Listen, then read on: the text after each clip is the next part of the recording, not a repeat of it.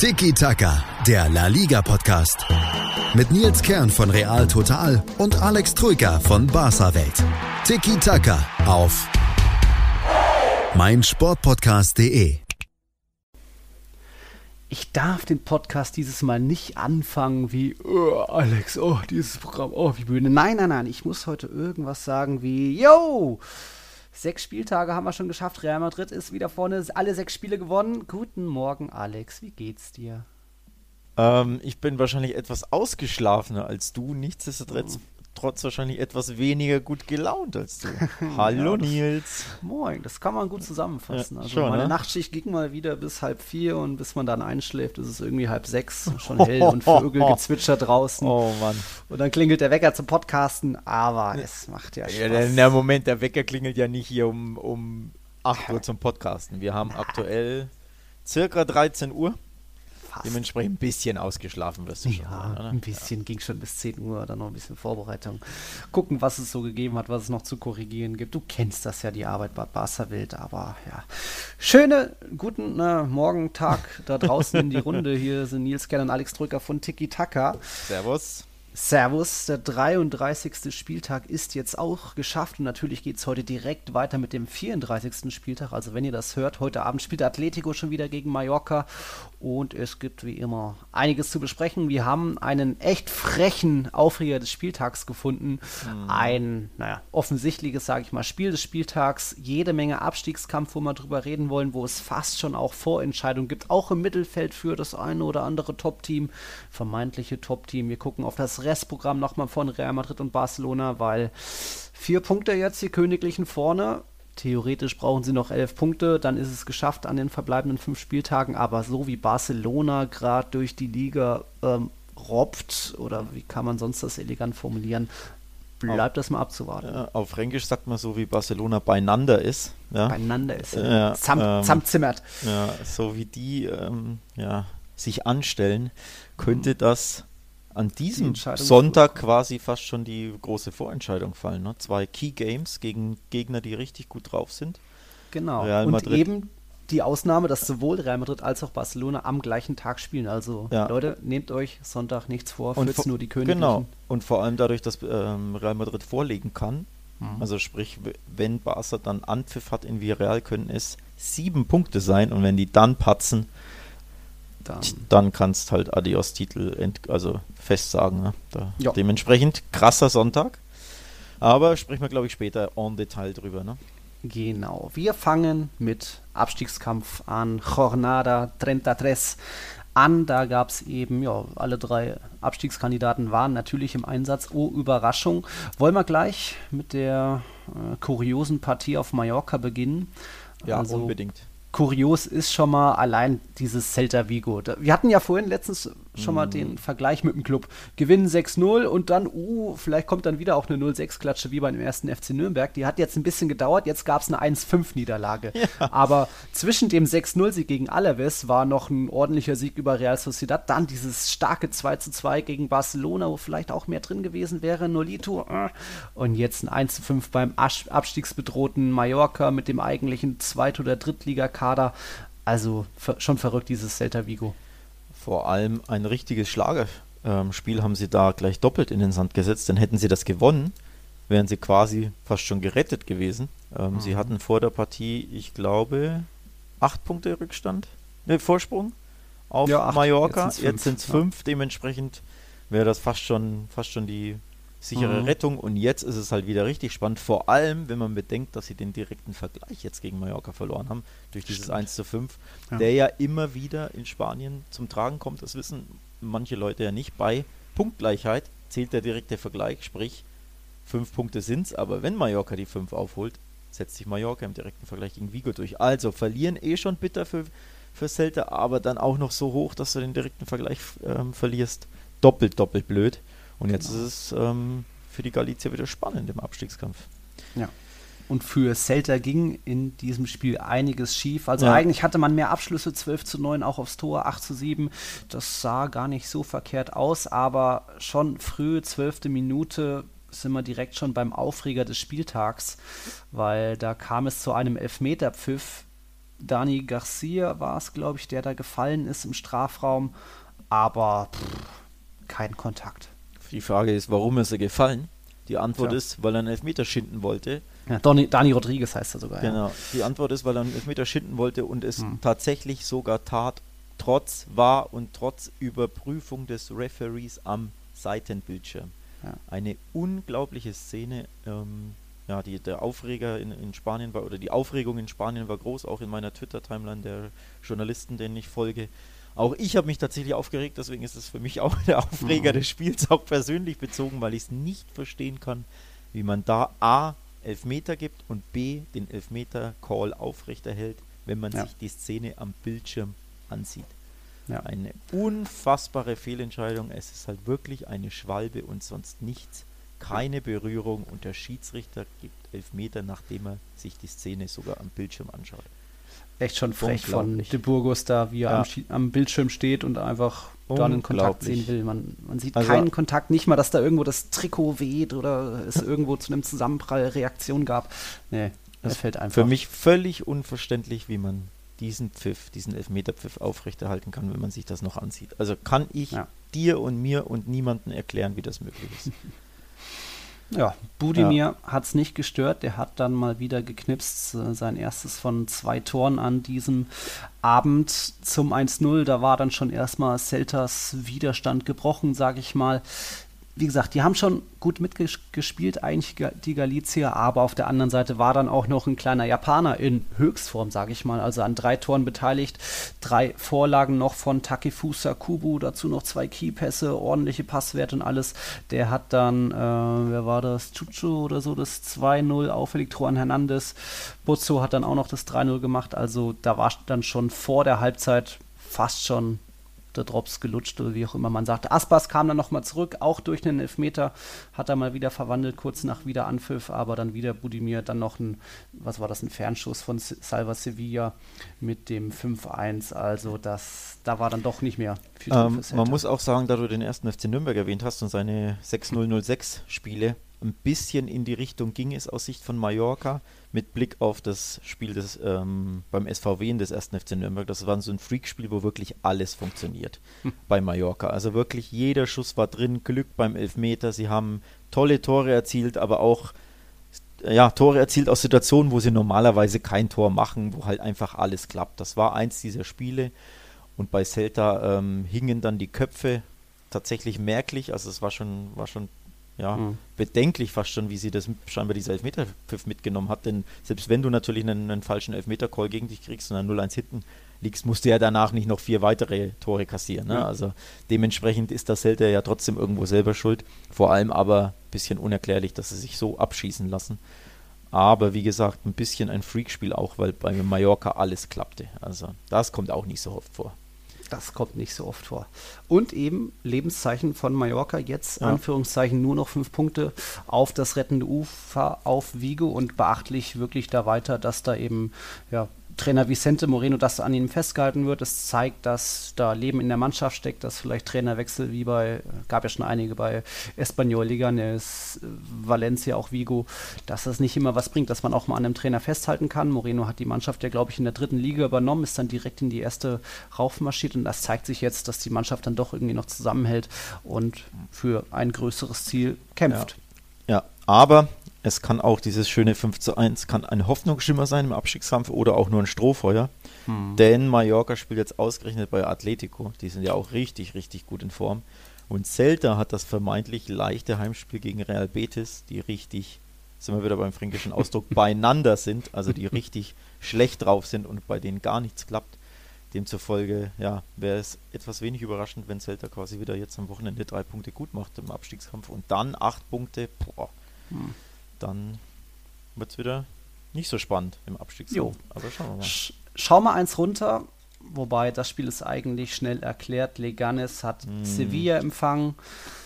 Äh, auch da kam es zu einem Wiedersehen. Enesiri wurde ja im Winter, glaube ich, für 20 Millionen vom mhm. Sevilla aus äh, Leganes weggekauft, hat früh zwei gute Chancen vergeben, aber dann Oliver Torres diesmal die Tore gemacht, 23. Minute aus der Ferne, dann 35. Minute nach Navas Zuspiel aus kurzer Distanz, also auch da mehr oder weniger früh die Entscheidung und Leganes wieder sehr hoffnungslos. Die hatten schon auch die eine oder andere Chance, aber da muss ich dann mal meinen Kumpel Watschlik loben. Der hat eine starke Parade nach einem Kopfball gezeigt, dann noch einen guten Reflex mit dem Fuß so in der Schlussphase. Das war stark von Watschlik, der dann auch mal Sevilla mal wieder das zu Null beschert hat und mhm. hochverdienter Sieg für die Andalusier.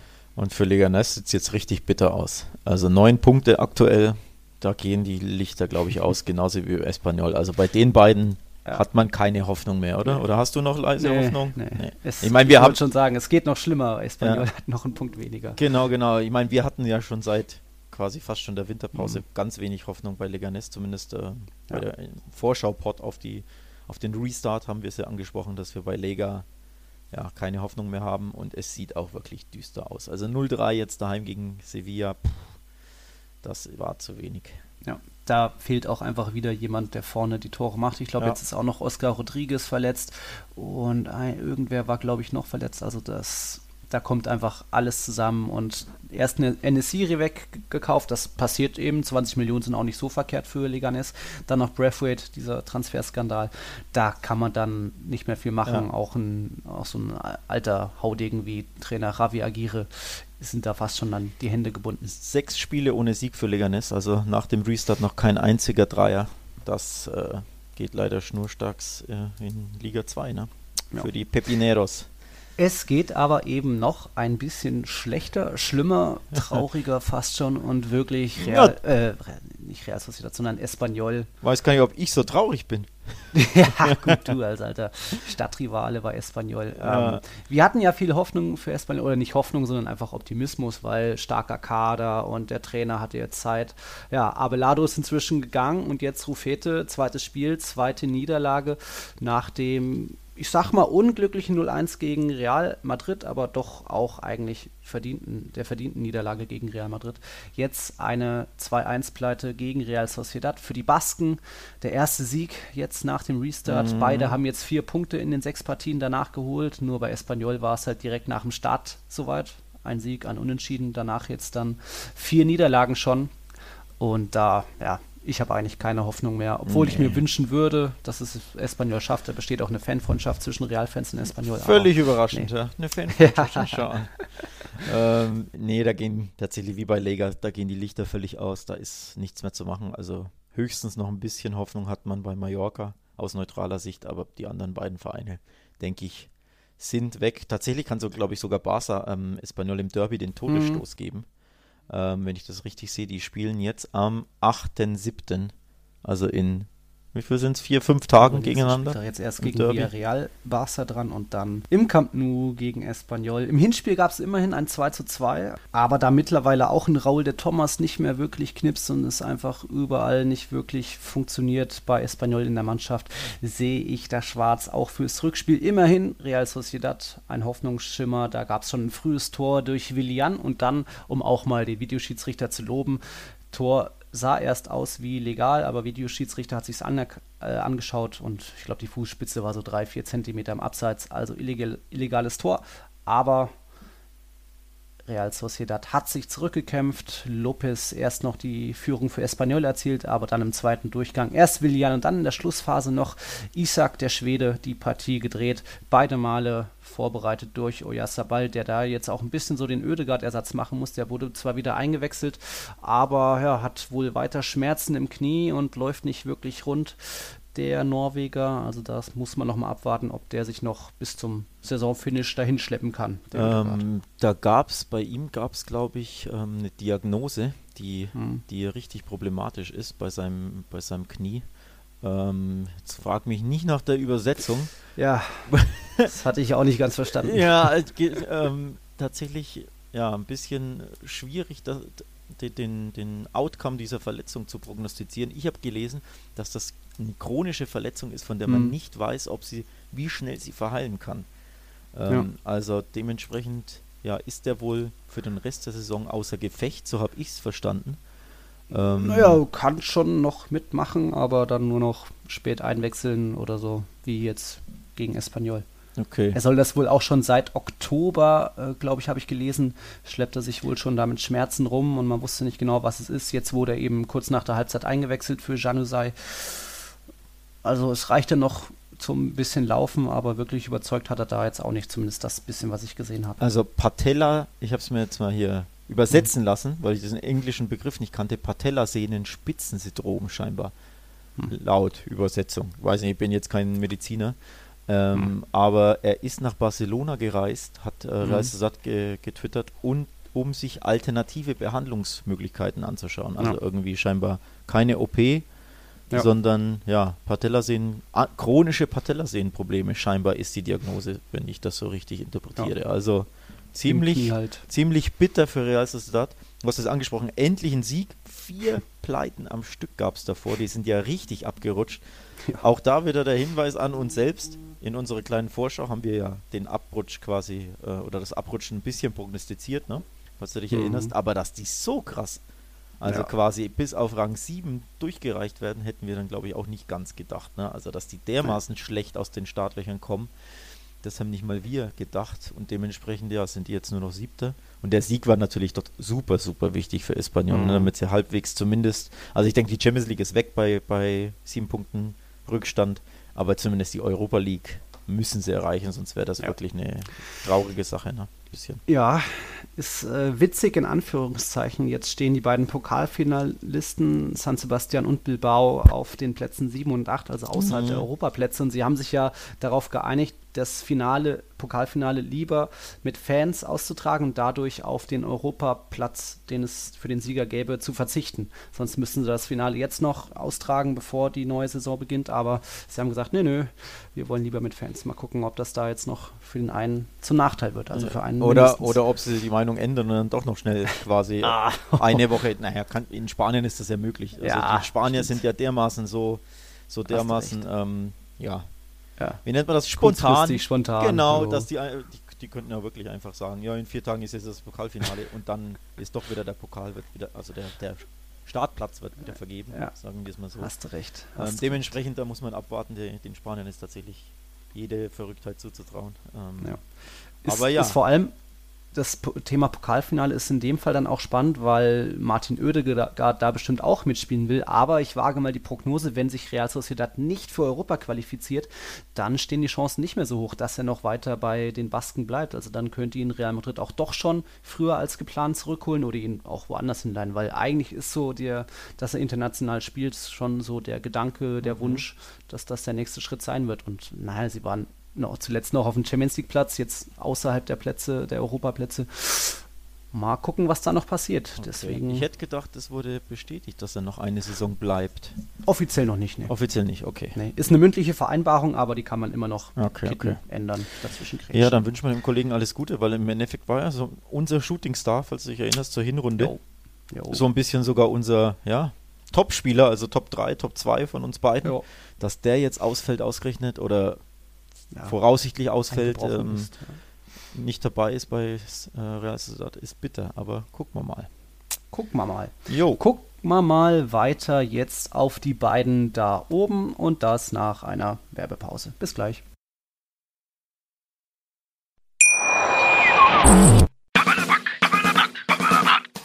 Punk in all seinen Facetten mit Felix Amrein.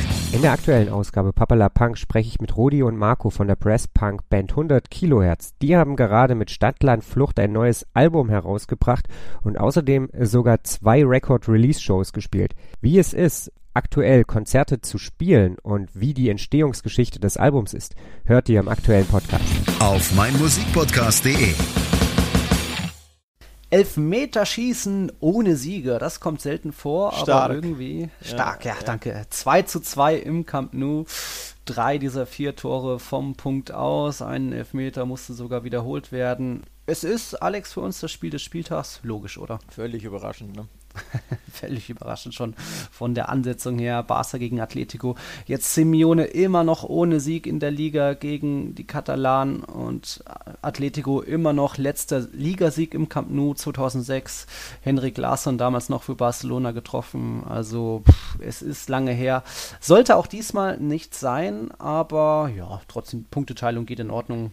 Ist, ja. glaube ich, auch Atletico ganz happy mit, oder? Leistungsgerecht würde ich sagen. Ich glaube, Atletico war äh, zufrieden. Simeone war zufrieden, hat er nach dem Spiel Mhm. gesagt, ähm, dass er zufrieden war mit der Leistung seiner Mannschaft und er weiß ja auch, wie schwer, unfassbar schwer das im Camp Nou ist. Es war ja erst die zweite Punktverlust des FC Barcelona im Camp Nou in der Saison. Der erste kam gegen Real Madrid. Uh, Der, der, ja, alles gewonnen danach. alles gewonnen davor und danach, Boah. ja, danach, äh, ja, nach Real Madrid äh, und vor Real Madrid alles gewonnen Mhm. und jetzt eben das zweite Mal, dass Barca nicht gewinnt einem Spiel im Camp Nou, dementsprechend, ähm, ne, Wow. logischerweise Atletico zufrieden. Ähm, wie gesagt, es war, glaube ich, leistungsgerecht, das 2 zu 2, aber es kam natürlich kurios zustande durch die drei Elfmeter. Da können wir jetzt gerne drüber sprechen, ob die Hm, alle so berechtigt waren. Vielleicht erstmal noch über eine andere kuriose Szene reden, das 1-0 für Barca, also Diego Costa. Ja. Erst ist er am kurzen Pfosten da, wehrt schön zur Ecke ab und dann, was macht er da? Mit Kopf, Knie hin und durch die eigenen Beine, also Ja. wie, warum? Augen zu und hoppla, abgefälscht Ja. so ein bisschen. Ne? Äh, ja. Hoppla für Oblak, ja. Der dann das erste Mal hinter sich greifen musste. Also kurioses Eigentor von Costa, Mhm. den an diesem Abend nicht wirklich viel gelang, weil direkt danach dann den Elfmeter verschossen. Carrasco da gegen Vidal, das war dann schon eher schlampig von Vidal. Also bei dem Elfmeter, glaube ich, die wenigste Diskussion. Ja, genau, Sch- unterschreibe ich ja. Beziehungsweise dieser Elfmeter hat dann aus anderer Perspektive für Diskussionen gesorgt. Ter Stegen pariert gegen den fast schon bemitleidenswerten Costa, der dann später auch noch einen guten Kopfballgelegenheit vergeben hat. Egal. Ter Stegen pariert, freut sich und dann vergeht ihm das Lachen, Ja, weil der Ball, äh, der Elfmeter wird wiederholt. ja. Jetzt kommst du. Jetzt komme ich. Äh, tatsächlich, ganzes Lachen ist ihm nicht vergangen. Er hat es mit Galgenhumor genommen, denn er Ja. hat ja sogar die gelbe Karte gesehen und das war. Ja. Also die Regel ist ja. Da fasse ich, da fass ich mir much. wirklich buchstäblich, gerade während wir sprechen, an den Kopf, ohne Witz. Erstens ist die Regel natürlich unfassbar kleinlich. Also das hat auch Mhm. nichts mit dem FC Barcelona zu tun. Da könnte ja auch Levante gegen Huelva spielen, dass da, wenn da die Hacke um drei Millimeter nicht auf der Linie ist, dass da quasi die Lupe eingesetzt wird, damit der äh, Elfmeter wiederholt wird, halte ich für Mhm. unfassbar kleinlich. Das ist das eine. Und on top dem, dem Torwart dann gelb geben, weil er sich drei Zentimeter, Ja. Millimeter, wie viel auch immer, zu früh bewegt. Also der Torwart muss sich ja irgendwie bewegen, kann ja da nicht angewurzelt stehen.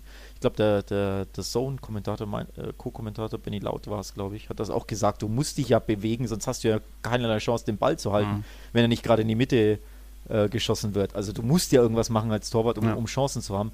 Und dann so kleinlich A zu entscheiden, aber B eben on top auch noch gelb zu geben. Also diese Regel, Leute, bitte, bitte überdenkt die. Lass doch wenigstens die gelbe Karte weg, weil die ist ja wirklich lächerlich. Ja, das stimmt. Gelbe Karte muss dann nicht sein, weil das kein unsportliches Verhalten ist da vom Torhüter. Ja. Ich erkenne schon so einen gewissen Grund oder Sinn dieser Regel, weil sich ein Torhüter nun mal einen Vorteil verschaffen kann. Wenn er einen Meter vom Ball steht, äh, Ja. ist es schwieriger, den Ball vorbeizuschießen, wie Ja. wenn es elf Meter sind. Aber ja, Torhüter müssen da einfach auch bisschen drauf achten. Es ist nicht das erste Mal, dass das zurückgepfiffen wird. Vielleicht auch ein bisschen Trainingssache, Gewöhnungssache, dass man Ja, diese sicherlich. ersten Tippelschritte beim, bei der Ausführung des Schützen, dass man dann noch vielleicht hinter der Linie steht. Das sage ich jetzt so als neunmal kluger, niemals Tor Torwart gewesen. Ja, Aber Regels sind die Regels. Ja, vor allem das Problem ist ja auch aus Torwartsicht, die Schützen verzögern ja oft gerne, ne? machen so halbe Sch mhm. Schussfinden oder, Ja. oder ja, trippeln da ein bisschen rum und zögern und du wirst ja getriggert durch, die, durch Ja. die Bewegung oder durch die Täuschungen des Schützen und dementsprechend Tippels nach vorne. ja. kommst du erst recht, musst ja nicht mehr nach vorne springen, sondern eben einfach nur dein, dein Gleichgewicht ein bisschen bewegen und schon bist du drei Zentimeter vor der Linie. Und es waren ja in dem Fall wirklich nur drei Zentimeter. Also es ist ja nicht so, dass ein Dreiviertel Meter, Meter nach vorne gesprungen war, äh, ist. Gab es natürlich auch schon zuhauf, vor allem in der Mhm. Vergangenheit. Ich glaube, ich habe mal ein Bild von Navas gesehen, wo er wirklich so einen Meter vor die Linie Ja. gesprungen ist. Ja, ja. Das ist mir schon klar, das ist dann too much, aber bei diesen drei Zentimetern, Leute, das ist so unfassbar kleinlich, vor allem, wenn du dann bedenkst, wenn du wirklich das Bild freeze framest, wie oft Spieler sich in den Strafraum lehnen oder einen Schritt drin sind oder so, Mhm. dann müsstest du da ja auch jeden, jeden, jeden Elfmeter immer zurückpfeifen, weil es ja immer um ein paar Zentimeter jemand zu weit im Strafraum steht. Und das ist halt das, ne? wenn du wirklich so unfassbar kleinlich bist, dann musst du es ja eigentlich überall sein. Und dann Ja. machst du diesen Sport halt einfach kaputt. Weil nochmal, es sind halt Bewegungen, es sind halt, ja, manchmal Zuckungen, die dazu führen, dass du dich halt 3 cm, 5 cm, 10 cm zu weit nach links oder rechts bewegst. Ich finde das Ja. viel zu kleinlich. Und in dem Fall war es halt auch noch für Barca, um jetzt ein bisschen den Bogen zu spannen aufs Spiel, Barca halt eine bittere Sache, dass der gehaltene Elfmeter zurückgepfiffen wird. Dass dann übrigens auch, und auch da kann man sich drüber aufregen, der Schütze ausgewechselt werden darf, finde ich auch höchst kurios, wenn nicht sogar ein bisschen unfair. Denn Mhm. eigentlich soll doch bitte Diego Costa seinen Elfmeter wiederholen. Also Ja, warum darf ist Wiederholung. Ja, wieder, Das eben, stimmt. oder? Wiederholung ist Mhm. Wiederholung. Mein Gott, du hast halt verschossen. Sei froh, dass du eine zweite Chance kriegst, aber dann kannst du doch nicht sagen, ja, ich lasse jetzt den anderen schießen. Also das finde ich, das finde ich nicht okay. Allein da Ja. gehört die Regel, finde ich, doppelt angepasst, die gelbe gestrichen Ja. und eben der Schütze muss der Schütze der gleiche sein. Und dann möchte ich Ja. Diego Costa sehen, was er dann macht, weil dann zittert er erst recht. Ne? ja. Also wirklich aus Barca Sicht, wie gesagt, höchst unglücklich. Hm. Ja, bin ich nicht so Hm. glücklich mit. Ja, ähm, Kann man verstehen. Ne? nicht unverständlich. Trotzdem danach dann auch, war, war, hat nicht so lange gedauert. Jetzt erklär es mir nochmal. Ich glaube, das war dann Felipe gegen Semedo. Äh, Auch nur ein. ich weiß nicht, was ich da er- erklären der, soll. der, nächste Elfmeter, der nächste Elfmeter halt. ja, ja, aber ich kann da nicht viel erklären, weil ich habe keinen Foul gesehen. Ja. Also ich, ich hätte diesen, Elf, die- diesen Elfmeter für Barca nicht gepfiffen, weder in Mhm. Realgeschwindigkeit noch, und da sind wir beim Thema war, unser Lieblingsthema, auch erst recht nicht nach Ansicht der Bilder. Für mich liegt da kein Foul vor. Punkt. Also höchst schmeichelhafter Elfmeter für Barca. Hat Ich sag aber mal, ja da auch, war mehr ein Kontakt zu erahnen als gegen Mallorca, deswegen war Ja. das Mallorca-Ding eher für uns der Aufreger. aber Mallorca Äh, war ja auch eine 100% Schwalbe, sag ich Ja. mal. Und Semedo war wahrscheinlich ein Kontakt, aber nicht jeder Kontakt ist Elfmeter. Also ja, ja. Ich berühre dich auch, Er wenn ich drauf an, neben dir in ja. den Bus einsteige, ja, deswegen fällst du ja auch nicht hin. Ey, So, Schiri. Ne? Dementsprechend Busfahrer, nicht, gelb. nicht jede Berührung und jeder Kontakt ist Elfmeter. Hm. Auch wenn die Spieler daraus natürlich mittlerweile sehr viel machen, weil sie leider, leider wissen oder gelernt Ja. haben, dass ein Kontakt reicht, wenn der War draufschaut, gibt er den Elfmeter quasi immer oder nimmt ihn nicht zurück, weil man sagt, naja, es ist keine krasse Fehlentscheidung, weil da ein Kontakt war. Und das wissen die Spieler mittlerweile und deswegen schmeißen sie sich hin. Deswegen hat sich Messi Ja. hingeschmissen gegen Leganes, war für mich auch kein Elfmeter. Ja. Deswegen hat sich Vinicius. Vinicius, hingeschmissen gegen äh, Real Sociedad. Real Sociedad, war für mich auch kein Elfmeter und auch Mhm. Semedo hat sich wieder hingeschmissen und auch das ist wieder kein Elfmeter. Hm. Dementsprechend, ja. Ja, das, das, ich habe ich hab schon geguckt, ob es mal irgendwo Zahlen gibt, wie viel mehr Elfmeter es in dieser Saison sind, aber habe ich jetzt noch nichts Ja, gefunden. ich auch nicht. Da, Würde mich auch Kommt bestimmt interessieren. noch was raus. Ja. Also Aber vor allem die Spanier werden für mich immer, immer kleinlicher. Das ist, Ja. mir ist das wirklich ein Dorn im Auge, diese Kleinlichkeit im Sport und im Fußball vor allem. Mhm. Für mich macht das den Sport kaputt. Ne? Nochmal, wie gesagt, auch bei diesem zu früh bewegen des Torwarts, wo wir von drei Zentimetern sprechen, das ist eine unfassbar kleinliche Entscheidung. Und auch der Mhm. Elfmeter für Semedo ist unfassbar kleinlich. Ja, er berührt ihn wahrscheinlich, aber Leute, das ist ja kein Foul. Ja. Naja. Ähnlich dann auch der Elfmeter gegen Semedo wieder Ja. durch Carrasco rausgeholt. Ich glaube, da hat, kam Carrasco schon ein bisschen aus der Balance, tritt sich dann durch leichte Touchierung selbst in die Hacke. Nimmt er schon bestimmt auch an und aber da vielleicht, ich weiß nicht, war das der klarste von den Nee, der klarste Elfmeter Der klarste war war Vidal. nicht, ne. War, war, war Vidal natürlich. Aber ja, es ist die Tendenz, dass die Spieler damit besser zurechtkommen, es lieber annehmen, Ja. dass man als Verteidiger noch mehr aufpassen muss. Ähm, Ja. Wir haben da später noch was von Bartra. Äh, Ja, also, stimmt, ja. Auch das war ein schwierig. ziemlich kleinlicher Elfmeter. Ja. Ja. Es ist, also ich bin generell, wie gesagt, völlig unabhängig davon, welche Mannschaft ähm, da spielt oder äh, in der Szene ähm, involviert ist. Für mich sind all diese Elfmeter viel, viel, viel zu kleinlich und sollten nicht gepfiffen werden. Ja. Egal, ob der Barca profitiert oder nicht. Das ist mir als, als Fan des Fußballs, des Sports an sich, ist mir das ein unfassbares Dorn im Auge, weil dieser Sport sich immer mehr in Richtung, und jetzt übertreibe ich fast schon ein bisschen, aber leider auch nicht ganz, immer mehr in die Richtung Basketball entwickelt, wo du quasi beim, beim Schuss, beim Wurfversuch im Basketball darfst du ja Mhm. den, den Gegner nicht berühren an der Hand. Es gibt immer Freiwürfe. Und auch die kleinste Berührung wird abgepfiffen. Und dahin bewegt sich der Fußball scheinbar leider aktuell, stand jetzt bei Elfmeterpfiffen. Dass die kleinste Berührung, der Stürmer Ja. nimmt sie an, schmeißt sich hin, der war, sagt, oh, da ist, ein, da ist eine Berührung, da ist ein Kontakt, Elfmeter. Und das darf, finde ich, nicht sein. Ja, kann ich dir nicht widersprechen. Ja. Schön, sind wir auch mal einer Meinung, Red, ne? mal, red mal über mehr Fußball. Endlich die 700. Bei Messi Ja. ist er erst ist er mit einem sch schicken Schlenzer, Stimmt, hat er ja. knapp den Winkel verpasst, dann noch einen Freistoß abgewehrt. Oblak auch da gut re reflexiert, sag ich Reflexiert, mal. Also ja. Gegen den Lauf noch irgendwie hingekommen mit der Hand, ähm, wie man ihn kennt, aber dann Elfmeter in Ramos-Manier als Panenka. Ja, vor allem so ein richtig sanfter Panenka, ne? Reingestreichelt. Ich bin schon, ich bin ja großer Panenka-Fan, also auch von, selbst wenn Ramos den Panenka macht. Dafür war er mir dann aber zu flach. Ja, aber das ist ja das Schöne. Das ja, dass es auch noch flach reingeht. Hauptsache den, ich sag's jetzt mal ein bisschen gemein, einen Torwart veräppeln, verarschen. Das Mhm. ist schon auch schön aus, aus ja, ähm, Sicht des Schützen. Also ich bin großer Panenka-Fan. Und Mhm. dementsprechend ein schöner, schönes 700. Tor. Noch schöner wäre natürlich tatsächlich der Schlenzer in den Winkel gewesen wahrscheinlich, weil das wäre das Tor des Monats gewesen. Aber auch der Mhm. Panenka ist eine feine Sache zur Nummer 700. Und ja, apropos Nummer 700, unfassbare Nummer, oder? Also, boah, 700. Stabil. Stabil, ne? Der Junge. Ich glaube, der CR7 weiß, wo der, und Messi Ja. sind die einzigen, die es geschafft haben, oder? Ja. Oder ist Ja. der Pelé auch irgendwie dabei? Nee, nee, da sind sogar mehr. Oh. Ach so, doch. Ich habe Ah. die Statistik nicht da. Pelé ist drüber. Ich glaube, Romario hat mehr als 700. Okay. Äh, Messi exakt 700. Cristiano hat 7. Boah. Ich habe, wie gesagt, Ja. die Statistik nicht da. 730 oder so, 728. Aber Mhm. Ronaldo hat, glaube ich, 80 oder 90 oder 100 Spiele mehr. Ach so. Ähm, aber wie gesagt, Messi hat, glaube ich, mindestens vier Leute, historische Torschützen noch vor sich. Hm. Ähm, aber ja, illustrer Kreis und er wird ja noch wahrscheinlich ein Jo. bisschen weitermachen. Hoffen Hat wir noch ein jetzt paar zumindest. Türchen vor sich. Hat nochmal, ja. Dann reden wir über eine andere Sache, die eher am Spielfeldrand stattfand. Ja fast ein Reim, so soll es sein. Das war dann, war es die 90. Minute, genau, Ja. als es eine Einwechslung gab, wieder raus und dann, ja, der Ex-Rochi Blanco kam, hat für leichtes Schmunzeln bei ihm gesorgt, bei seinem Ex-Trainer. Beschreib mal die Szene zwischen Simeone und Griezmann da.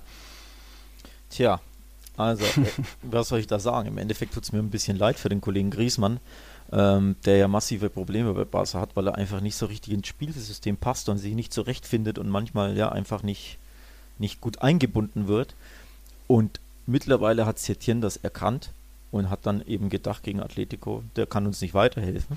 Was natürlich bitter ist für Und er hat ja auch noch ein starkes Zitat gebracht nach dem Spiel. Genau, für Griezmann persönlich ist das natürlich bitter, natürlich auch äh, aus Barca Sicht bitter. Der, der Mann hat 120 Millionen vor der Saison gekostet.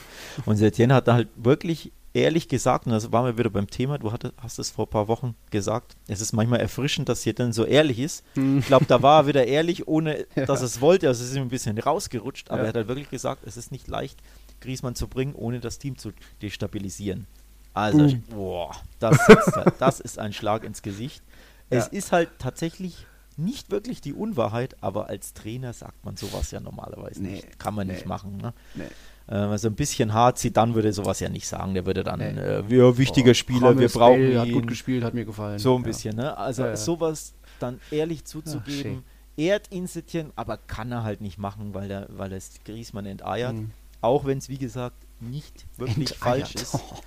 Ähm, nichtsdestotrotz finde ich es eine, ja, eine Fehlentscheidung, einen Fehler von, von Setien, ihn nicht zu bringen. Also steht 2 Ja. zu 2, du weißt, du musst gewinnen. Ja. Du ja. hast doch gesehen, hinten raus hat Barca kaum Torchancen gehabt, also sich nicht mehr wirklich freispielen Mhm. können oder, oder Suarez wieder schlecht gewesen Sie, auch. Suarez grottenschlecht, Messi fiel, fiel nichts ein. Die Mannschaft war, fand ich, auch platt.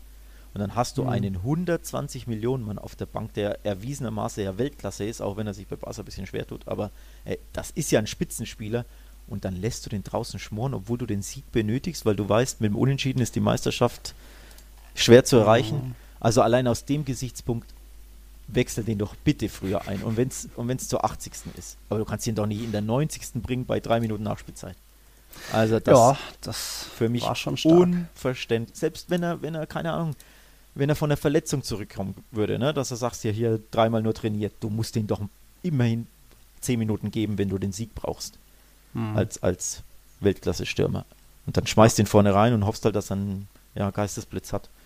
Also, ja, fand ich nicht gut von Setien, wie gesagt. Jo, dementsprechend Ja, und, das und Red- eben an der Seitenlinie diese lustige Szene, wie dann einfach auch Simeone sieht, ach, sein, sein Ex-Liebling wird eingewechselt, Ja. schmunzelt selbst und Griezmann auch so ein bisschen so ein Ja. verschmitztes Lächeln, so wie, hm, man, muss, man versteht sich ohne was zu sagen, Ja, ohne so ein sich auch bisschen, wirklich ne? einen Blick zuzuwerfen, immer so, hm, Ja, so haben wir uns das nicht vorgestellt. Ja, ja, oder mehr so, Alter, was hast du dir da angetan? So ein bisschen, ne? So von wegen, bei uns warst du der Superstar. Ich würde dich nicht mal auswechseln, wenn du, wenn du auf Krücken die von der Trage ja. oder wenn du äh, ja, vom Platz von der Trage getragen werden wirst. Nicht mal dann würde ich dich auswechseln. Und die anderen brauchen dich nicht mal und wechseln dich in der 90. ein, so ein bisschen. Ne? Mhm. Was hast du dir da angetan, Antoine? Das war so, das habe ich so ein bisschen rausgelesen aus, aus diesem Schmunzeln und es ist ja auch ja, angemessen, das zu denken, ne? Bei, ja, bei Atletico wäre halt weiterhin der unumstrittene Superstar und bei Barca. Hm. Ja. Diese Szene, liebe Zuhörer, falls ihr die noch nicht gesehen habt, die teile ich just in diesem Moment mal auf Tiki Taka. Hat man, glaube ich, noch nicht dort geteilt. Schön. Deswegen machen wir das dann nochmal. Dann könnt ihr euch das da nochmal auf Twitter natürlich. Wie lautet denn unser, unser, unser ja, Twitter-Name? Tiki Tagger unterstrich Pot, also ja. Tiki Tagger Pot genau. mit jeweils Unterstrichen. Folgt uns mal, wir äh, haben ja eigentlich gar nicht so viele Follower, wir verdienen mehr, sag ich jetzt mhm. einfach mal dreist. Ja. Milliarden, ja. ja. Dementsprechend folgt uns da, immer wieder gibt es da, gibt's da News aus Spanien, also ähm, auch von anderen Vereinen mal ein schönes Video von, von eben so einer Szene oder dergleichen. Also folgt uns auf Twitter und ja, die Szene muss man sich ansehen, denn die ist amüsant, sag ich mal. Ist amüsant. Bevor wir zu den Königlichen kommen, noch vielleicht zwei Wörter oder zwei Personalien. Mhm. Pjanic Arthur und Setien.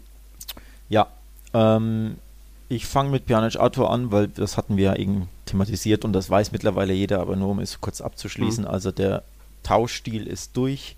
Pjanic kommt zu Barca für vier Jahre, kostet 60 plus Variablen und Arthur geht für 70 plus Variablen an Juve. Beide beschönigen ihre Bilanzen, frisieren die, nehmen ein bisschen mhm. Kohle an, können sie abschreiben und haben ein bisschen einen Transferplus in der klammen Corona-Zeit. Das war eben der Hauptgrund für diesen Deal. Jo, und Arthur ist jetzt tatsächlich seitdem außen vor, also wird kaum noch eingesetzt. Und der Profiteur davon, und das ist ein Thema, das ich spannend finde, mhm. ist der Kollege Putsch. Ricky Putsch.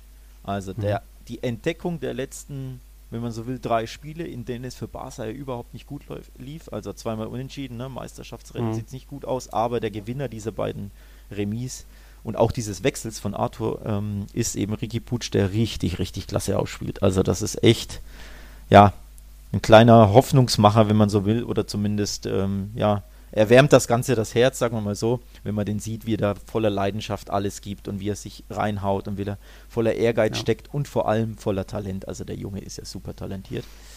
Also das oh, ist so ein kleiner. Übertreib nicht gleich wieder ja, finde ich schon. Talent Fati, aber ja. mal sehen. Naja, aber auf jeden Fall aktuell so ein bisschen der Profiteur von diesem Wechsel, der jetzt eben ja. fix ist. Das schon. Genau. Und ja, Thema 2, Setien, hast, hast du mich noch gefragt, mhm. ne? Ja, der Kollege wackelt völlig überraschend. Also einen mhm. Titel verlieren, Spiele, äh, wichtige Spiele reihenweise verballern oder halt ja nicht gewinnen können, ist ja. ein bisschen dünn. Dementsprechend ist man nicht zufrieden mit ihm und ähm, ja, zwischen Mannschaft und Trainer stimmt es anscheinend auch nicht so ganz. Genau, dicke Luft. Ähm, und dementsprechend, ja, hm. kann es sein, dass wenn es weiter schief geht, er sogar im Sommer entlassen wird. Vor der Champions League oder danach? Ja, das ist eben die Frage. Ne? Also ich glaube, das hängt tatsächlich auch mit den Ergebnissen zusammen. Jetzt sind wir real richtig schweres Spiel vor der Brust. Ja. Und wenn die das verlieren, Barca, also nicht nur Punkte lassen, klar Meisterschaft dann wahrscheinlich weg oder höchstwahrscheinlich jetzt schon schwer zu, ähm, zu gewinnen. Aber wenn sie auch wirklich verlieren, sagen wir mal, du kriegst wirklich so ein 3-0 auf, auf die Mappe, ne? Mhm. dann, puh, dann wird mhm. Barca halt vielleicht einfach ja ein bisschen Angst um die Champions League haben, denn wie gesagt, Meisterschaft kann ja so oder so weg sein, auch wenn du gewinnst, ne? wenn du Real weiter durchzieht, ist die Meisterschaft futsch. Aber Barca hat halt dann Angst, die Champions League zu verlieren. Und dementsprechend hängt das stark von Performances und Ergebnissen ab, ob der Kollege vielleicht nicht im Aber Besserung ist nicht in Sicht, weil der Kader wird immer dünner, der Jong ja. weiter verletzt, Arthur jetzt auch außen vor, mehr oder weniger, also pff, wird nicht einfacher. Wird nicht einfacher, aber wie gesagt, da ist Barca ja nicht so zufrieden mit dem Kollegen Setien. Und wie gesagt, die Stimmung in der Mannschaft, wenn die halt auch nicht gut ist, das ist halt auch immer schlimm für einen Trainer, ne? selbst unabhängig von Ergebnissen. Aber da muss die Chemie einfach stimmen. Und wenn da, sagen wir mal, und jetzt spekuliere ich nur, der Kollege Messi nicht so ganz zufrieden ist, dann mhm. äh, puh, ist es nicht so schön. den Daumen runter senkt, ja. ja wie Cäsar. naja, Okay, von Cäsar gehen wir zu den Königlichen. Ohohoho. Uhuhu, ja, wieder ein klassischer Kern. 74 Punkte für Real Madrid, nur 70 für Barcelona und jetzt eben ja, fast eine kleine Mini-Vorentscheidung für die Blancos, von deren Spiel es eigentlich gar nicht so viel zu berichten gibt. Ramos hat halt wieder das Ding gemacht und ansonsten haben sie gut verteidigt das ist kurz zusammengefasst, glaube ich, kein glorreicher Fußball natürlich nicht, aber den braucht es nicht und gab es jetzt auch zuletzt gegen Espanyol nicht. Auch dort hat ein Tor gereicht, ein Geniestreich von Benzema. Dieses Mal war es ein guter Antritt von Carvajal, der zu einem schlampigen Elfmeter äh, bei Getafe führt. Ramos wieder eiskalt, jetzt 21 Elfmeter in Folge verwandelt, sein elftes Saisontor. Mehr hat er noch nie in einer Spielzeit erzielt und er hat, ist jetzt so gesehen auch der Corona-Pichichi, wenn man das so sagen kann. Also vier Tore für Ramos seit Restart. So viele hat sonst keiner in La Liga. Sagenhaft, ne? Also ich meine, sagenhaft. Es sind auch, waren nur Standardsituationen dabei oder hat er auch, nee, eins aus dem Spiel heraus, ne? Dieses schöne Tor gegen Eibar war aus dem Spiel heraus. Und ansonsten zwei Elfer und ein wunderschöner Freistoß. Also drei mhm. Standards. Ja, ja. Kann ich mich gerade gar nicht mehr erinnern. Tja, weil du nicht ausgeschlafen hast, siehst du mal. ja. Gegen Eber war doch der Tap-In nach dem schönen Ach, richtig, Move, der schöne Konter. Ja, äh, der war schön. Hazard legt drüber, so ein richtig ja. schöner Angriff und in Mittelstürmer-Manier hat er den Danke Riecher gehabt. Der, der war gut. Ja. Ähm, ja. Aber ansonsten, wie gesagt, eiskalte Elfmeter und ein wunderschöner Freistoß. Also der Standard-Pichichi, wenn man so möchte. ähm, ja, apropos Getafe oder Getafe. Mhm. Ich habe auf den Unentschieden getippt. Da mhm. hat Hoffnung und Überzeugung mitgetippt weil mhm. ich habe tatsächlich völlig überraschend vorhergesehen, dass das ein richtig schweres Spiel gegen ja. war. Ja. Ähm, tust dich einfach schwer gegen die und die kämpfen um Champions League und Europa League und sind unbequem und es war wirklich klar, dass das ein ganz, ganz enges Ding wird. Die war Mannschaft mit den meisten Fouls, den meisten Karten, schon nach 20 Sekunden gelb, oh, das hatte schon einiges also, auszusagen. Und ja. du hast auch in den letzten Spielen gesehen, dass Madrid ein bisschen platt war, fand ich. Also sie mhm. haben sich da nicht verausgabt in den letzten Spielen, haben Kräfte gespart, aber du siehst halt auch, es ist halt, es schlaucht, ne? logischerweise ja. alle zwei, drei Tage spielen. Und dementsprechend habe ich tatsächlich genau so ein Spiel prognostiziert und stand 0-0 oder Kurs 0-0. Ich war zufrieden vor dem Fernseher sitzend, weil meine Wette aufgegangen wäre und natürlich für Barca es im Meisterschaftskampf gut war und dann ein blöder Elfmeter aus dem Nichts. Ja.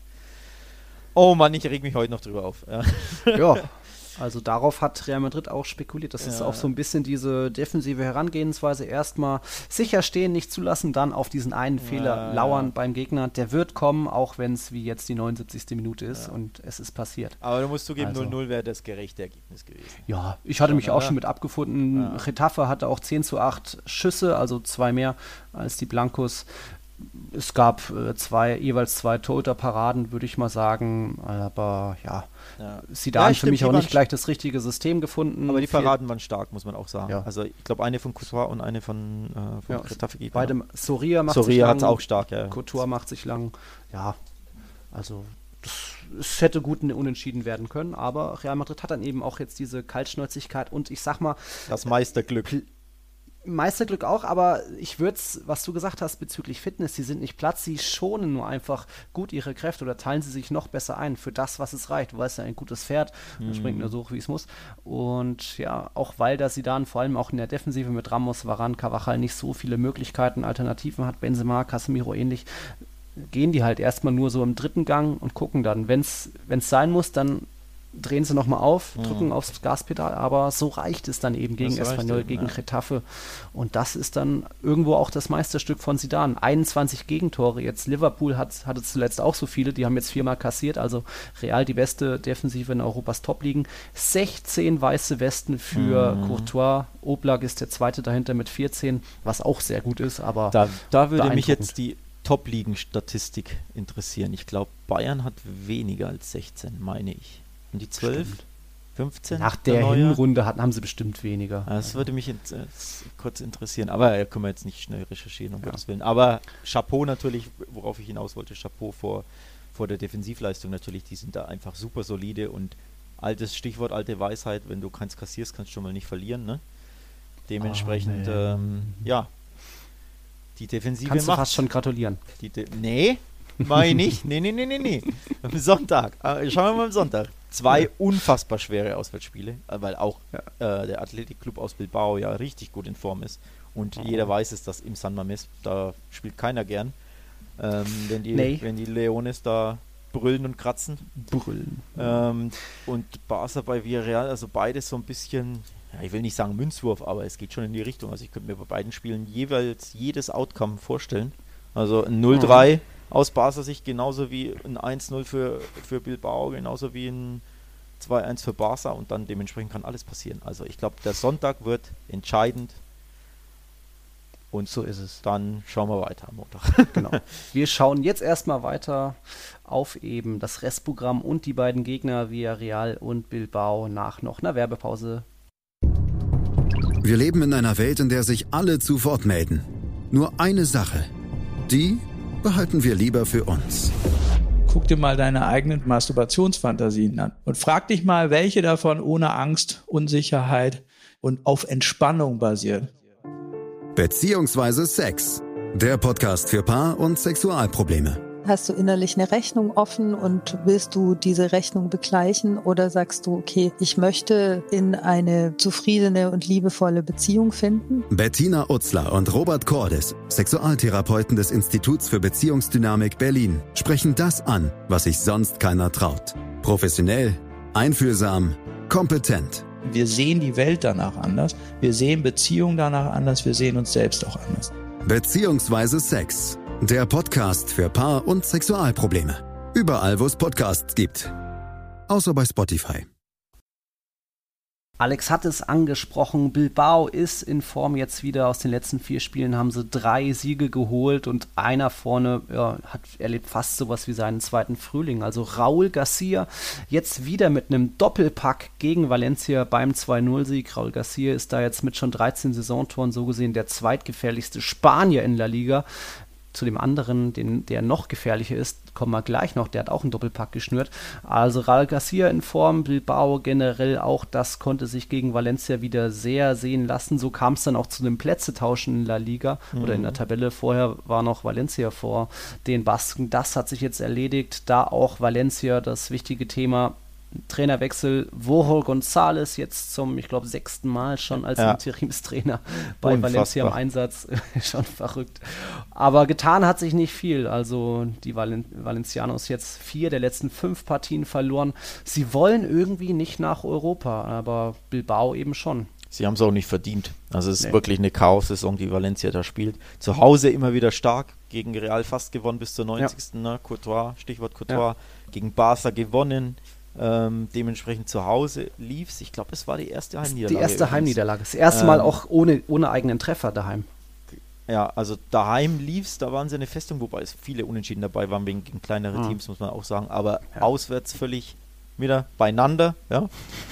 das Wort der heutigen Episode. Und insgesamt haben sie es, finde ich, nicht verdient, nach Europa zu, äh, einzuziehen. Und dementsprechend, meiner Meinung nach, war es das jetzt auch bei sechs Punkten Rückstand auf Platz 6 Valencia. Ja.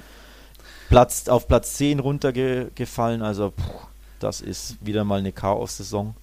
Vor allem, weil es sich Valencia auch selbst eingebrockt hat, denn beide Tore sind durch Fehler, Fehlpässe passiert. Kondogbia erst so katastrophaler Querpass im Mittelfeld, da war dann Raul Garcia in Mittelstürmer-Manier zur Stelle und dann hat äh, Gaia Ersatz, Gaia ist ja glaube ich Saison aus, Costa auch irgendwie einen Fehlpass ge sich geleistet und dann einfach Raul Garcia zu einem Fernschuss eingeladen. Also kann man sich auch nochmal auf der Zone anschauen. Schicke Buden dabei. So Bilbao kaltschneuzig, eiskalt und Valencia einfach schlampig wieder. War ja schon klar, dass sie äh, Probleme haben hinten, aber jetzt auch noch Kondogbia, der eigentlich noch einer der konstanteren war. So ein Fehler. Das reicht dann eben nicht. Und wenn du mir und dir und uns vor der Saison gesagt hättest, Granada könnte vor Valencia landen in der Tabelle, hättest du auch mhm. gesagt, ihr spinnt doch. Waren die, haben wir, haben wir ja. Granada nicht beide als Absteiger getippt? Kann sogar sein. Ja, ne? kleinster Kader Und die sind jetzt aktuell ja. punktgleich mit Valencia auf Rang 9. Also Chapeau mit dem Pokalsieger, ja. Und haben die, haben die übrigens sogar aus dem Pokal geschmissen. Im direkten oh. Duell im Viertelfinale, glaube ich, ja. Ja. Ui, ui, ja, nur kurzer Exkurs. Also, lange her. Äh, lange her, genau. Nee, zurück zu, zum Athletic Club, dem nächsten Gegner von Real Madrid. Das wird ein Topspiel, das, wie gesagt, ja. das zweite von zweien am Sonntag. Mhm. Also bei, für mich beides mehr oder weniger Münzwürfe, denen ich äh, mir beides vorstellen könnte. Also ich könnte mir zwei Heimsiege vorstellen. Zwei Unentschieden würde mich beides überhaupt nicht überraschen, denn aktuell im San Mames würde ich nicht spielen wollen. Nee. Nee. Aber in Villarreal auch, auch nicht. ja, es sind beide wieder super in Form und deswegen hoffe ich auch ein bisschen, dass es Real Madrid ähnlich defensiv vielleicht auch von der Formation noch ein bisschen defensiver angeht, wie jetzt gegen Getafe, sprich eher sowas Richtung 4-4-2, wo dann vielleicht auch ein Lukas Vasquez oder auch ein Bale, der mir im Zusammenspiel mit Cavachal defensiv gefällt, dass da eher einer spielt, weil Isco hat nicht funktioniert, Vinicius und, auch nicht wirklich. Und was macht der Kollege Hazard? Der kann, kann dann vorne Doppelspitze mit so. Benzema machen, wurde jetzt geschont gegen die Tretertruppe so. aus der Vorstadt. Von dem her könnte ich mir das so vorstellen. Du, Vielleicht du, Lukas Vasquez. Du machst ja gerade Freunde in Retafe, falls uns da welche zuhören. Ach, ja, ich, ich habe eh schon eher, wenn dann mit äh, Leganes geliebäugelt und ja. die beiden sind sich auch Spinnefeind. Also das ist in Ordnung. Das ist in Ordnung. Ähm, ja. Nein, du hast recht. Das werden auch geile Spiele. Villarreal auch mega in Form, kommen wir gleich drauf. Und Bilbao sowieso 0-0 war es im Hinspiel, also da mhm. beide, sowohl Barca als auch Real, haben gegen ihre kommenden Gegner Punkte verloren. Äh, nee, halt. Villarreal hat, nee, Barca hat 2-1 gewonnen. Ja. Genau so war es. Aber Real Madrid eben 0-0 gegen Bilbao. Ja, ja. Ich habe noch einen Zusatz zum FC Valencia, der auch nochmal zeigt, was für ein Chaos-Club das jetzt ist. Stichwort Investoren, Eigentümer. Man weiß oh, ja, Valencia gehört diesem Invest Eigentümer aus, Geschäftsmann aus Singapur, Peter Lim. Und dort gingen die Fans jetzt mal wieder ein bisschen auf die Barrikaden oder haben ihren Unmut natürlich geäußert nach Trainerwechsel. Jetzt Lades weg, schon wieder katastrophale Saison eigentlich. Und da gab es dann eine Instagram-Story von der Tochter von Peter Lieben und die hat tatsächlich einfach frech geschrieben, der Club ist unserer und wir können damit machen, was wir wollen. Boom. Ja, das ist dreist. Das ist respektlos, sowas zu schreiben. Ja ähm, gehört sich nicht. Und dann auch noch auf Social Media, Leute, was ist denn mit euch los? Also das ist ein bisschen, ja, mhm. mindestens respektlos, irgendwo auch Größenwahn und einfach gehört, gehört sich einfach überhaupt nicht sowas zu schreiben. Ja. Und das, das, ewige Thema und Investoren im Fußball. Genau, das ewige Thema Investoren im Fußball. Grüße an alle äh, deutschen Zuhörer, die gerne die Bundesliga schauen. Grüße an 50 plus 1. Leute, Leute, Leute, das will doch keiner, sowas zu haben. Das ist mhm. irgend so ein zwielichtiger Geschäftsmann aus Asien da mit deinem Verein macht, was er will, als wenn es, keine Ahnung, irgendwie ein, ja. Äh, eine Immobilie eine schöne wäre oder was der Geier was. Also, sorry, aber ein toller 1860, Verein. Malaga, ja, Almeria, es gibt so viele. Ein toller Verein, Valencia, der da, ja, ich will nicht sagen zugrunde gerichtet wird, aber der einfach hm. komplett chaotisch geführt wurde und es hat angefangen mit der Entlassung von Marcelino, der einen guten ja. Job bei Valencia gemacht hat. Völlig unnötig, Genau, Pokal, stimmt, Pokalsieger gegen Barca im letzten Jahr. Völlig unnötig entlassen, einfach nur aus, ja, Egomanie von Peter Lim, also der, der mochte den irgendwie nicht und die waren sich da nicht einig bei Transfers und hat ihn einfach vor die Tür gesetzt und das hat er jetzt davon Platz 10 und kein Europa nächstes Jahr aller Voraussicht nach. Also Glückwunsch, ja. Kollege Lim. Glückwunsch das äh, mit so einem teuren Kader. Ich glaube auch, Rodrigo Moreno hat jetzt auch irgendwie eine Verletzung. Jetzt ist schon Ga Gaia, das Saison aus, glaube ich, wurde da mhm. bekannt gegeben. Äh, Garay, äh, der Vertrag ist jetzt ausgelaufen, ist jetzt auch vertragslos, also darf nicht mehr mitkicken. Da kommt schon auch jetzt immer mehr zusammen und ja. kaum noch Hoffnung, dass Valencia es noch schafft. Übrigens, ein, ein Wort zum Nachfolger, den Voro, du hast es angesprochen, zum mhm. sechsten Mal Interimscoach, nimmt natürlich nur bis zum, übernimmt bis zum Saisonende und dann heißt es, könnte Ernesto Valverde den FC Valencia übernehmen. Ich habe sogar schon gelesen, dass er ein Haus in Valencia sucht. ähm, also das wäre eine spannende Personalie, die mir persönlich tatsächlich gefallen würde und ich glaube, das wäre aus Valencia-Sicht auch eine gute Personalie. Also mhm. der hat keinen oder der würde gut nach Valencia passen.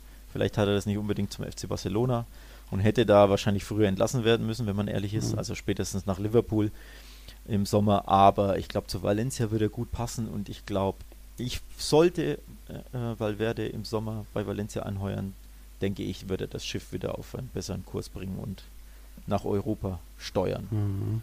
Aber schauen, schauen wir mal. mal. Ja. Schauen wir mal. Also Valencia nicht in Form, Bilbao absolut, vor allem auch der bald 34-jährige Raul Garcia. In den letzten neun Spielen hat er siebenmal eingenetzt. Das ist schon ziemlich stark. Und jetzt schauen wir zu einem, der noch stärker ist, zumindest wenn es um die äh, Zamora-Trophäe gibt. Es gibt ja einerseits den Pichichi in La Liga für den besten La Liga-Torjäger, aktuell Messi mit 22 Buden, aber dann gibt es auch so noch diese inoffizielle Zamora-Trophäe für den gefährlichsten Spanier.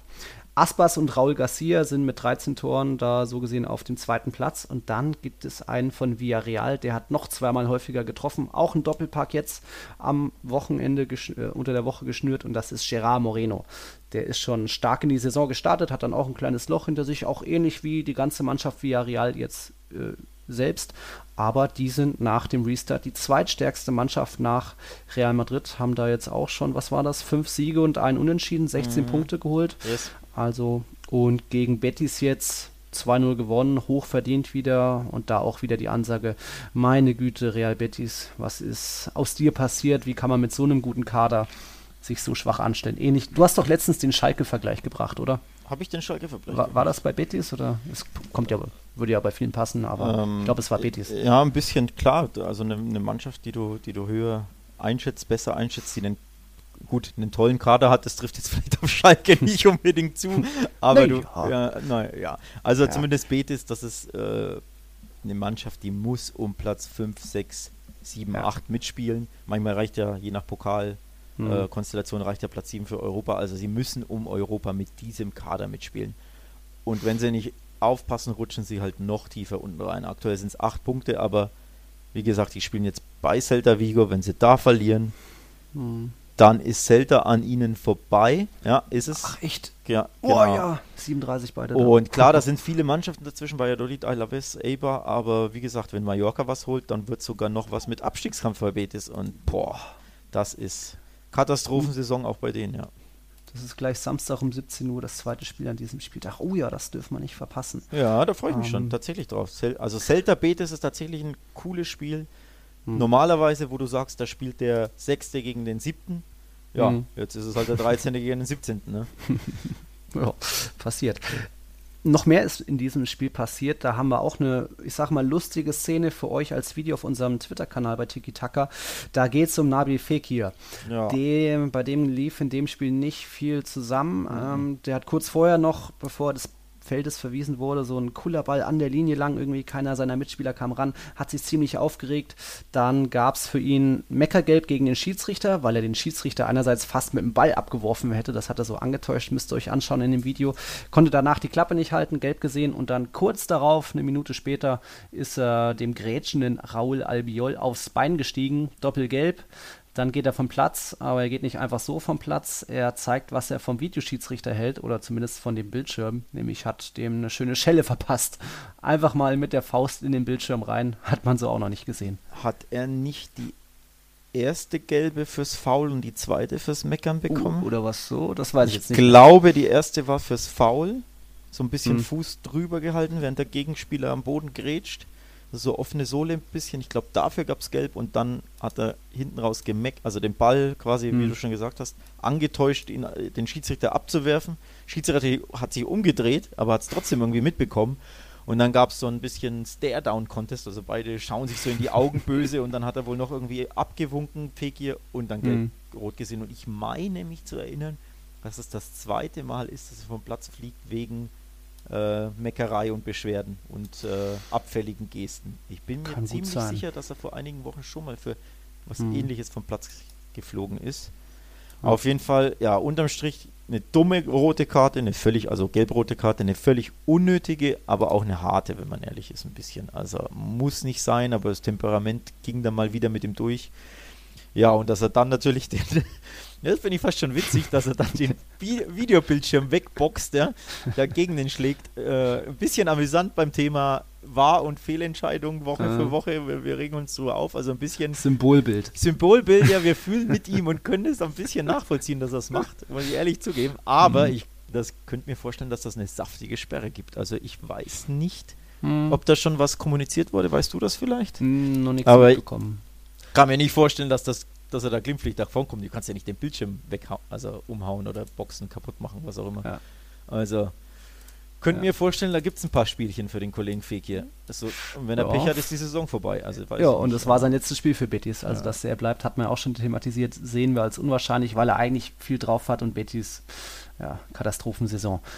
Thema Katastrophe. Ich habe ja vorhin einen meiner Freunde in dieser Saison gelobt, Watschlik. Mhm. Einen anderen Freund muss ich mal wieder oh, du, du, du machen.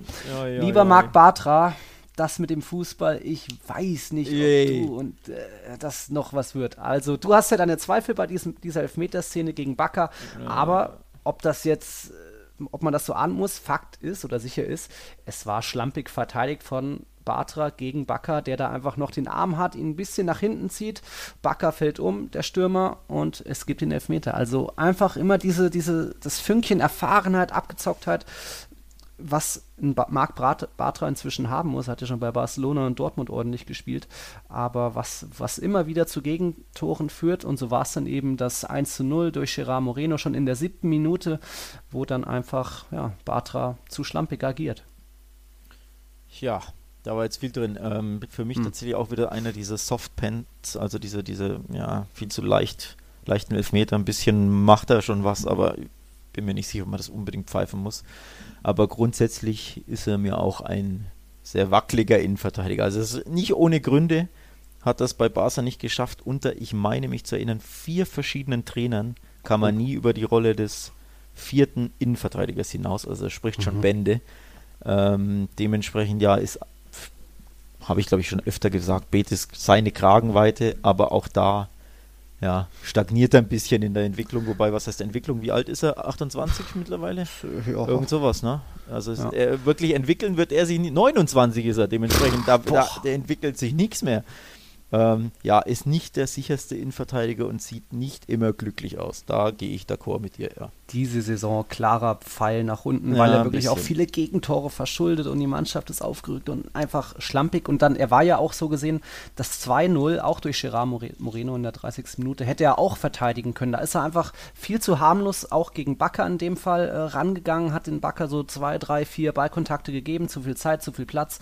Bakker spielt drüber, Moreno übrigens sehr geiler Abschluss mit so einem Chip äh, aus kurzer Distanz über Sydney, den Verteidiger, und dann direkt der Abschluss gegen Robles, keine Chance, sehr platziert. Auch das könnt ihr euch nochmal anschauen. Aber ja. auch da wieder Batra, auch, äh, es ja. reicht nicht. Es reicht nicht. Ähm, ja, für, für Platz 13 bei Betis reicht es, aber dementsprechend äh, ja, ja, leistungsgerecht, sage ich mal.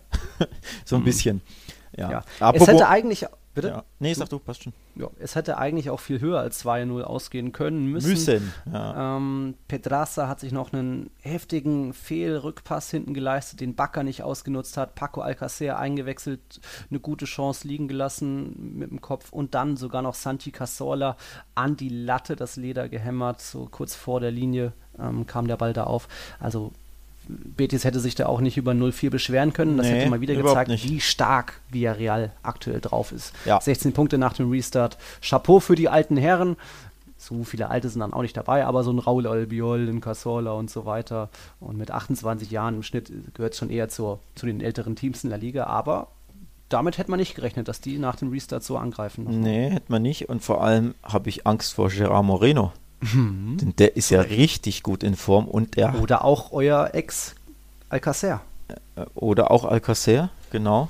Der hat auch aber, schon gekipst. Genau, ja, tatsächlich, aber Moreno hat ein bisschen, ich will jetzt nicht sagen, einen Hass auf Barca, aber ich glaube, da gibt es immer so eine Fehde, denn der war bei Espanyol und ich meine mich zu erinnern, so. dass er sich damals so ja schon immer gerne gestritten hat mit dem FC Barcelona und harte Duelle gegen Piquet und da gab es äh, Sprüche mhm. und Nachtreten und etc. etc. Also könnte mir mhm. vorstellen, dass der Kollege, der ist, glaube ich, nämlich sogar Katalane, also wer weiß, vielleicht mhm. wurde er in der Jugend von Barca missachtet oder, oder nicht zum Training, zum Jugendtraining eingeladen oder ist glühender Espanol-Fan. Weiß nicht, was da los ist, aber irgendwie glaube ich, wird er sehr angestachelt sein am Sonntag und er ist in super Form, also ich sag mal mhm. so, ich würde, glaube ich, einen Fünfer drauf setzen, dass der Testegen 1 einschenkt. ja. Er ist in Topform jetzt ja, mit 15 Saisontoren schon. Ja. Und äh, Villarreal konnte auch einige schonen. Wie gesagt, Alcacer wurde eingewechselt, Casola wurde eingewechselt. Selbst so ein junger Spund wie Chukwueze kam rein. Bruno Soriano nach seinen drei Jahren Jahrescomeback wieder eingewechselt. Also die Mannschaft ist schon auch gut in Form. Mhm. Ähm, das kann gut gut ausgehen für Villarreal. Ähnlich auch Bilbao, ähnlich gut in Form. Also wirklich alles drin am Sonntag. Tja, das wird Tja. spannend. Da habe ich ein bisschen Respekt vor. Ja. ja. Ich gucke nochmal auf den Spieltag. Eben Freitagabend Atletico um 22 Uhr empfängt Mallorca. Dann Samstag 17 Uhr packendes, ja, nicht Abstiegsduell, aber wenn Celta gegen Betis gewinnt, dann hat Celta genauso viele Punkte wie Betis. Und dann Sonntag 14 Uhr zum ersten Mal jetzt die Königlichen vor Barcelona im Einsatz. Warum? Weil es im Baskenland schön angenehme, weiß nicht, 21 Grad hat. Mhm. Deswegen hat ja schon Barca um 17 Uhr, glaube ich, bei Vigo gespielt und Bilbao jetzt schon häufiger auch zur frühen Stunde gespielt. Nicht ja. so wie in Andalusien, nicht so wie im hohen Madrid. Auch Katalonien ja eher heiß als kalt. Mhm. Und dann eben 22 Uhr Barca zu Gast in Villarreal. Tja, das wären spannende Spiele. Da könnte wirklich die Meisterschaft entschieden werden am Sonntag. Ähm, aus meiner Sicht aus, zum Negativen entschieden wird, logischerweise. Ja. Ähm, oder aber sie wird richtig spannend. Nochmal ja. hinten raus. Beides ist möglich. Ähm, ich würde mich tatsächlich nicht aus dem Fenster lehnen, um einen Tipp abzugeben, weil für mich ist wirklich alles alles möglich. Also vor Viral habe ich wirklich sehr, sehr viel Respekt. Die sind klasse drauf waren, die spielen auch einen guten Fußball. Also ja. te technisch ähm, super, super toll, was Casola und Koda machen und vor allem, du siehst ihn an, dass sie voller Selbstvertrauen strotzen, denn sie schießen klasse Tore. Also ja. da nochmal verwiesen auf das äh, auf die Tore gegen das letzte Spiel. Das ja. letzte Spiel, Paco Alcacer und Moreno, die, die, die Direktabnahmen, ja, diese tollen. Abnahmen. Das 2-0 gegen Valencia war das. Ähm, also die strotzen vor Selbstvertrauen und dementsprechend. Äh, übrigens, ich habe die PK geschaut von Javi Kalecha, dem, dem Coach von Villarreal, und da hat er gesagt, wurde gefragt, würdest du ein Unentschieden unterschreiben vom Spiel gegen Barca? Und hat er gesagt, nein, würde ich nicht.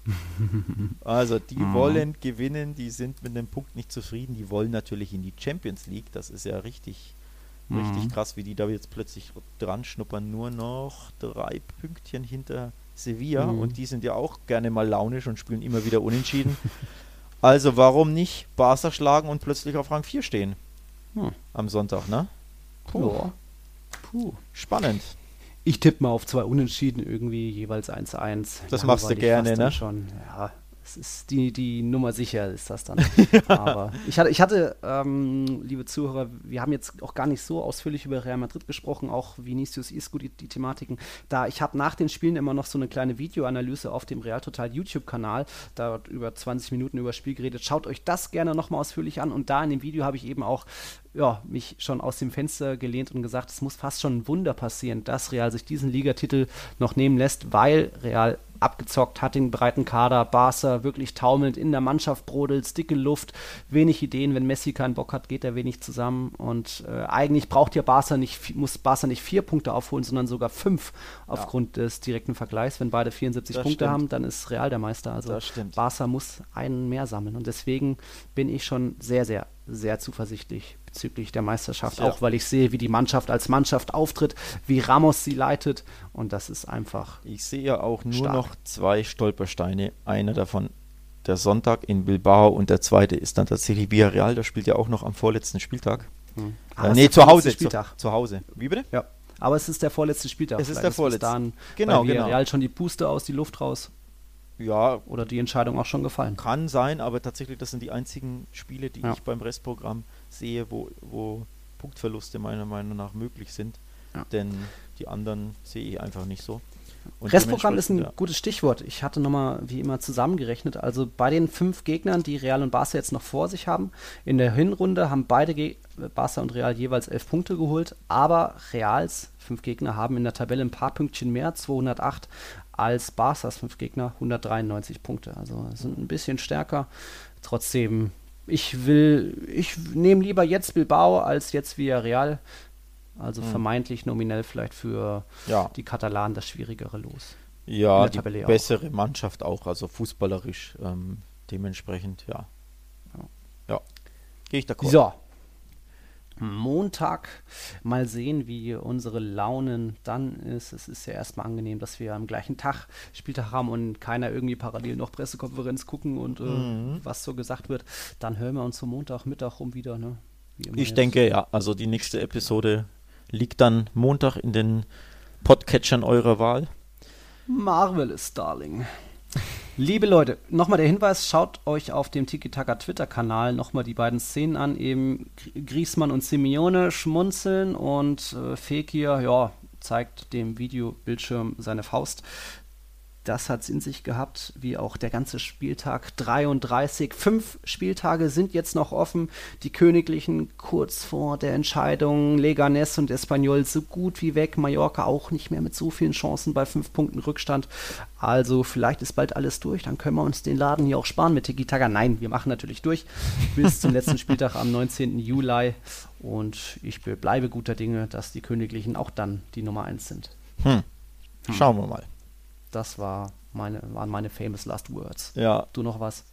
Nee, ich, äh, meine Last Words gibt es vielleicht am Montag, falls. okay. Wer zuletzt lacht, lacht am besten. Ich falls der Titel, Titel, dann futsch ist, gibt es meine Last Words am Montag. Und bis dahin, schauen wir oh. mal. Oh, schönes Wochenende dir, schönes Wochenende äh, euch allen. Ebenso und hasta la próxima. Hasta la próxima. Ciao, ciao. Ciao. Wir leben in einer Welt, in der sich alle zu Wort melden. Nur eine Sache. Die behalten wir lieber für uns.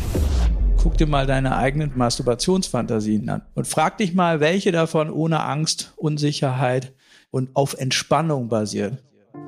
Beziehungsweise Sex. Der Podcast für Paar- und Sexualprobleme. Hast du innerlich eine Rechnung offen und willst du diese Rechnung begleichen oder sagst du, okay, ich möchte in eine zufriedene und liebevolle Beziehung finden? Bettina Utzler und Robert Cordes, Sexualtherapeuten des Instituts für Beziehungsdynamik Berlin, sprechen das an, was sich sonst keiner traut. Professionell, einfühlsam, kompetent. Wir sehen die Welt danach anders, wir sehen Beziehungen danach anders, wir sehen uns selbst auch anders. Beziehungsweise Sex. Der Podcast für Paar- und Sexualprobleme. Überall, wo es Podcasts gibt. Außer bei Spotify.